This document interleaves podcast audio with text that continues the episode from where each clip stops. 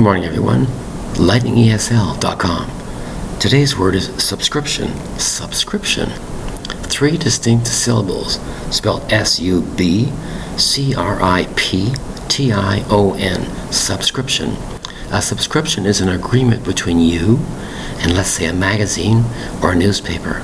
To agreement meaning you are subscribing with a full subscription to have that magazine delivered to you or sent to you every week or every day.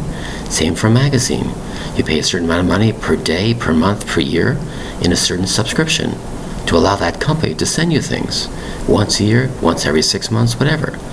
Usually for a newspaper, which is usually delivered every day of the week, I have a subscription for a newspaper for seven days a week. Thank you very much for your time. Bye bye.